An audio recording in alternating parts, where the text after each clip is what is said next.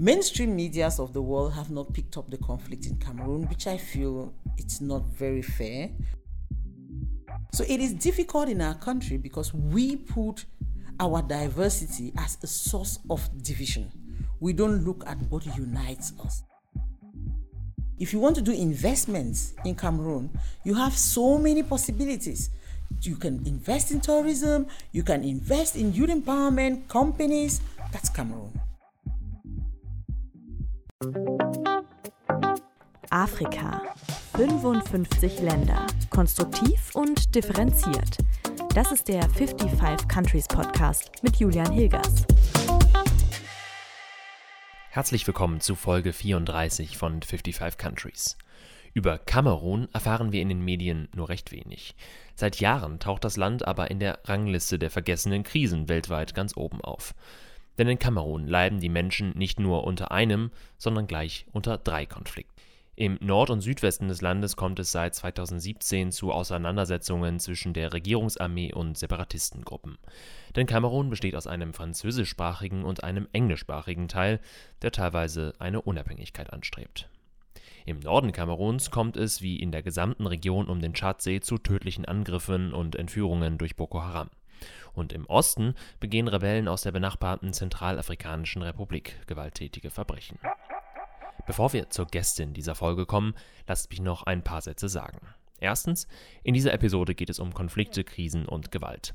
Es gibt zwar keine expliziten Erfahrungsberichte, aber wenn euch diese Themen nicht so gut tun, dann hört diese Folge vielleicht nicht oder lieber später.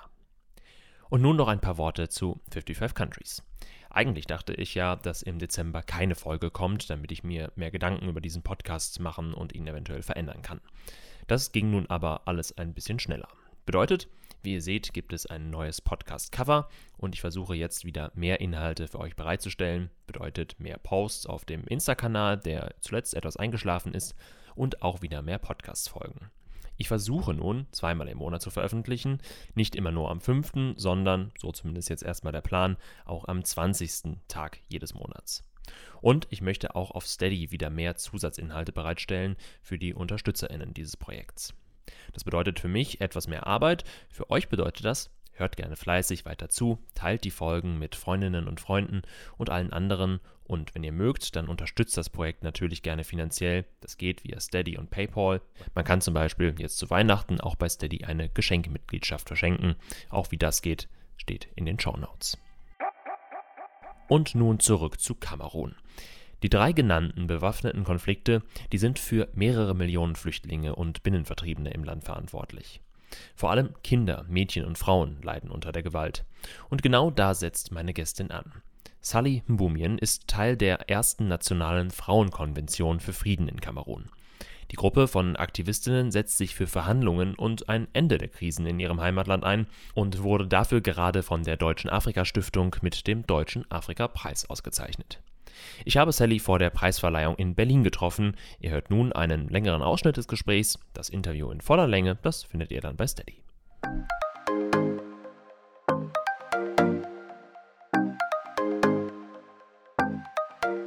Welcome to 55 Countries Podcast. Thanks so much for your time. Oh, thank you very much, Julian, for having me. For those who don't know, can you briefly summarize the political situation in Cameroon. So, what kind of problems are you facing currently? So, within Cameroon, we have three principal conflicts. We have uh, Boko Haram up north. We have uh, tensions between refugees from neighboring country in the east with host community over resource over resources, and you have the northwest and southwest region, which is the English-speaking side of Cameroon that um, has different shades of opinion. Some people who believe that they no longer belong to the Union of Cameroon, some people who believe that the federal Cameroon will solve their problems, and some people who believe that, oh no, we are not part of La République, which has a bearing on our history. Remember, Germany used to be our colonial master, we were one Cameroon. So at, after the war, we became the two, that is Southern Cameroons and East, Cam- uh, East Cameroon. With that, there has been tension. The conflicts are ongoing for, for some time now. Mm-hmm. Why, in your opinion, is it so difficult to find solutions and bring the people together? Building a peaceful and sustainable and just society comes from some intentional uh, policies and actions and also the goodwill of leadership within those countries. And it also depends on the people's desire to build and their determination to dialogue and work through their, their, their challenges. Unfortunately, we are a diverse group of group of people. Why do I say unfortunately? Diversity is strength, as we say, but in Cameroon, diversity is consist, uh, constituting a source of problems because people do not come together to be able to do things for humanity. We want to stay in the different shades and colors that we find ourselves in. Oh, I'm francophone. What is happening there is for anglophone. It's not my business. Oh, I'm anglophone. They are francophones. We can't sit in one room. That's it. And then Boko Haram, oh no, we don't know who is attacking our country, it's the enemy.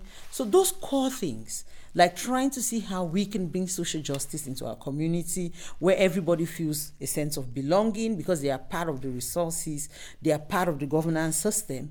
It will also reduce children who are affiliated to Boko Haram. It will also reduce the people in the northwest and southwest who are talking that they want to separate. If people don't get up in the morning and say we want to separate unless they are uncomfortable. So it is difficult in our country because we put our diversity as a source of division we don't look at what unites us. And what are the things that unite the people in Cameroon? Um, I think what unites us first is we are humans. Good governance is good for everybody. It, it, it doesn't select a language group or an ethnic group. What unites us is we have that country, Cameroon, and we have the collective responsibility to make that country better. The strongest source of unity is we are a blessed country with so many resources. Every region has its peculiarity. If you've been to Cameroon, for instance, people will tell you you can live in Cameroon for 60 days and you will not repeat a meal because of the varieties of our country. You can live in Cameroon if you want to do investments in Cameroon. You have so many possibilities you can invest in tourism, you can invest in youth empowerment companies. That's Cameroon. I think that's the thing that is common to us. But um, unfortunately, we see it differently from different perspectives. When we come back to the crisis, there's a, a list of forgotten crises uh, published once a year, and Cameroon, I think, was on it for the last five, six, seven years in a row. Why do you think we, and I mean, this is published by a Western organization, we forget to keep an eye on the conflicts in Cameroon? I would think the first thing is that that conflict is underreported, and um, mainstream medias of the world have not picked up the conflict in Cameroon, which I feel it's not very fair on the Cameroonian population. I also feel that it is the um, international standards on conflict that is causing a lot of problems to Cameroon. I mean, what the world thinks, their classification of what kind of conflict it is, is what has destroyed the conflict in Cameroon. Because in some circles, they say it's an internal tension between the people and their government, but thousands of people are dying. In some circles, they say, oh no, it's just Boko Haram up north. We are handling it within the Chad Basin. You forget a vast majority of people who are going through a lot. Now, you in some circles, they say, oh, it's a group of disgruntled diasporans who are causing disorder in Cameroon. Because of these different narratives, we have not seen people or media houses who can stake their necks out there to say, okay, let's dig deep and put this on the map. Let's put this on the discussions about war in Cameroon. People are dying. We are going through a lot in our country. So let's get back to, to your role with your convention. So, can you give some examples what you're specifically doing to, I don't know, to, to work or to act in these conflicts to help and maybe also to raise awareness? So, we came together with a program, invited women from grassroots, and also engaged women in the authorities like parliamentarians, ministers to join us because we are Cameroonian women. So, we had a success of having 1,800 women come together for the convention. And they didn't come to look at documents that we had prepared. No, they came to work. We had different working groups. People spoke their minds, and we came out with a collective document, which is the Women's Call for Peace in Cameroon. Okay, that's so. It seems that you really have some impact, bringing the people and the parties together. Does that mean that the government and also like institutions like the African Union, for example, whose role could be to do exactly that, that they are failing? No, I wouldn't say they are failing. That would be apportioning so much strength on us, not also minimizing our strength. But I would say that they are not yet giving the desired attention to our conflict. I mean, we we we we understand that okay, the government of Cameroon might have its priority because it's been doing things too to respond to the conflict. So we were also flipping the chart to say, okay, maybe you've tried this, it hasn't worked. Could you try this? And that was the message to African Union. The African Union will tell you they have a lot of conflicts within the continent, things that they are handling. Our African continent is so it pains my heart. It's plagued with a lot of things at the moment. So I will not want to water down the activities of the leaders of the continent, but I just feel maybe, just maybe, they had not looked at the conflict the way we did. So our expectation is that they should listen to us, look at what we have done because it's our own contribution, valorize it, and make gains out of it.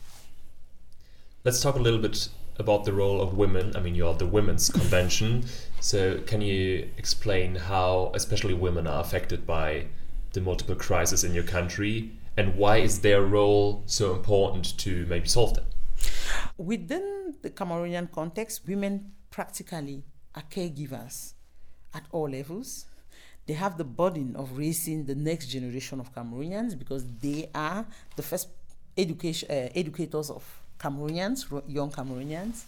Uh, most of them they contribute largely to the well-being of their families in terms of livelihood activities that they carry out. Most of these women they have to educate their children, they have to uh, feed them and take care of them. And then in all of this, there is this societal expectation, gender rules. Oh, she didn't raise them well. Oh, there is a problem here. She's not uh, coming out for peace. That does not also cancel the fact that we have women who perpetrate violence in Cameroon. It's that's a balanced society. So with all of these, Cameroonian women have to gain a voice and speak up, and that's exactly what they are doing. They are telling everybody we engage with separatist leaders. We are standing at that middle ground to say that no, we are not interested in who you are, we are interested in humanity. Let your decisions and your action bring dignity and respect to human beings rather than destroy them. Yeah, conflict is inevitable, but violence is a choice. That has always been our narrative as Cameroonian women. So it brings me to the constructive part of, of this talk. So, what do you think needs to happen? Maybe not to end all these conflicts, but to make less people suffer from it or to bring it at least into a positive direction? Um, the first thing we need to do is try to run a good number of stabilization programs where uh, people are given the opportunity to live again. You know, with conflict comes a lot of displacement, and with displacement comes uh, economic handicap on the part of the people. And then uh, when women are economically dependent, or any community where people are economically dependent, they fall into the wrong activities. For women, you experience a lot of intimate partner violence or violence in general. For young men, it's easy, or the youth, I would say, it's easy to get affiliated to terrorist activities or act of violence as a survivor. So for this, I feel that within the Cameroonian context, yeah, the conflict is ongoing, but we should not make the context only for those who carry arms. I feel we are giving so much attention only to those who carry the arms than on those who are being affected by their actions. We need to come back with programs like rebuild our communities to give second chance education for those who have been affected by this conflict and they are unable to go to school or they became young parents because of it. Those kinds of programming, we need them to be able to start rebuilding these people. Those who are at the level, at the top of leadership, in the middle there is a vacuum and there is a young population vulnerable to a lot of things. Either they choose to migrate, either they choose to join uh, violent movements as a means of survival.